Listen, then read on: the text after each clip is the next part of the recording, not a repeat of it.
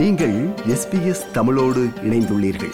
SBS dot com dot AU forward slash Tamil எனும் இணையத்தின் மூலம் மேலும் பல சிறப்பான நிகழ்ச்சிகளை நீங்கள் கேட்கலாம். ஆஸ்திரேலியாவில் வீட்டிலே இருந்தபடியோ அல்லது பராமரிப்பு மையம் ஒன்றிலோ அரச நிதியுதவியுடனான முதியோர் பராமரிப்பை பெறும் எவருக்கும் பதினான்கு உரிமைகள் உள்ளன. அரச மானியத்துடன் கூடிய முதியோர் பராமரிப்பு சேவைகளை பெறும் நுகர்வோரை பாதுகாக்கும் சட்டப்பூர்வ உரிமைகள் ஆயிரத்தி தொள்ளாயிரத்தி தொன்னூற்றி ஏழு முதியோர் பராமரிப்பு சட்டத்தின் கீழ் சார்ட்டர் ஆஃப் ஏஜ்ட் கேர் ரைட்ஸில் கோடிட்டு காட்டப்பட்டுள்ளன. இந்த சாசனத்திலுள்ள பதினான்கு முதியோர் பராமரிப்பு உரிமைகளில் முதல் இரண்டு கண்ணியத்துடனும் மரியாதையுடனும் நடத்தப்படுவதற்கும் பாதுகாப்பான மற்றும் உயர்தரமான சேவைகளை அனுபவிப்பதற்குமான உரிமையை உள்ளடக்கியது. மற்றொன்று பழிவாங்கலில் இருந்து விடுபடுவதற்கும் உங்கள் புகாரை நியாயமாகவும் உடனடியாகவும் கையாள்வதற்கான உரிமையாகும்.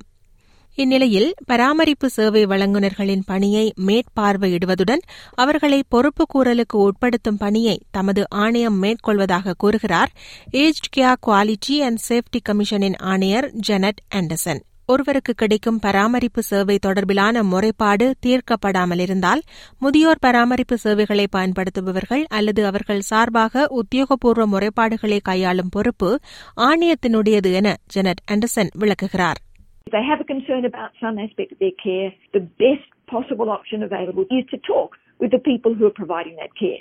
But there may be a number of reasons why an individual would be uncomfortable or reluctant to raise a matter directly with their provider. And in that circumstance, we are absolutely ready to assist. So there should be no hesitation in contacting the Commission if someone is a little uneasy about making a direct approach.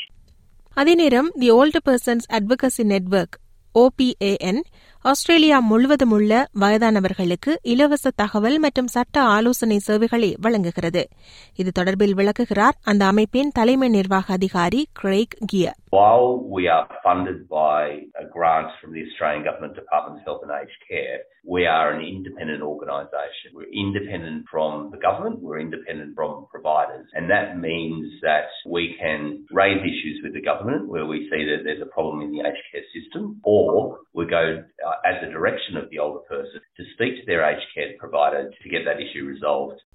முதியோர் பராமரிப்பு சேவைகளை பெறுபவர்கள் தம்மை தொந்தரவு செய்பவர்களாக கருதி விடுவார்கள் என்ற பயத்தில் தமக்கான சேவைகள் தொடர்பிலான முறைப்பாடுகளை செய்ய தயங்குவதாகவும் ஊழியர்களிடமிருந்து வரக்கூடிய எதிர்வினைகளை பற்றி அவர்களது உறவினர்களும் பயப்படுவதாகவும் கூறுகிறார் பேராசிரியர் யோசப் இப்ராஹிம் இவர் ஒரு முதியோர் நல மருத்துவர் என்பதுடன் மொனாஷ் பல்கலைக்கழகத்தில் health law and ageing research யூனிட்டின் தலைவராகவும் உள்ளார். ஆங்கிலத்தை இரண்டாம் மொழியாக கொண்டவர்களுக்கு கூடுதல் தடைகள் உள்ளதாக பேராசிரியர் Ibrahim சுட்டிக்காட்டுகிறார் Often it is difficult to make a complaint in a way that demonstrates your conviction, how much you believe in that complaint, and people often won't take you seriously because of your accent or not knowing the correct words. அவர்களுக்கான கவனிப்பு குறித்து முதியவர்கள் புரிந்து கொள்ளும் விதத்தில் அவர்களுக்கு சொல்லப்பட வேண்டும் என்பதான உரிமையையும் முதியோர் பராமரிப்பு சாசனம் உட்படுத்துகிறது. அரச மானியத்துடன் கூடிய முதியோர் பராமரிப்பு சேவையில் உள்ள குறைபாடுகள் தொடர்பான அதிகாரப்பூர்வ முறைப்பாடுகளை மேற்கொள்வதற்கு நீங்கள் சேவை பெறுபவராக இருக்க வேண்டிய அவசியமில்லை. சேவைகளை பெறும் தனிநபர் ஒரு குடும்ப உறுப்பினர் உறவினர் நண்பர் முதியோர் பராமரிப்பு பணியாளர் என இவரும் சில அம்சங்களை பற்றி தங்களிடம் முறைப்பாடு செய்யலாம் என age care quality and safety கமிஷனின் ஆணையர் ஜெனட் ஆண்டர்சன் ஊக்குவிக்கிறார். The individual receiving services can complain about some aspect of their care. Equally, uh, a family member, a relative, a friend, even possibly an aged care worker can lodge a complaint with us if they have concerns about some aspect of that care.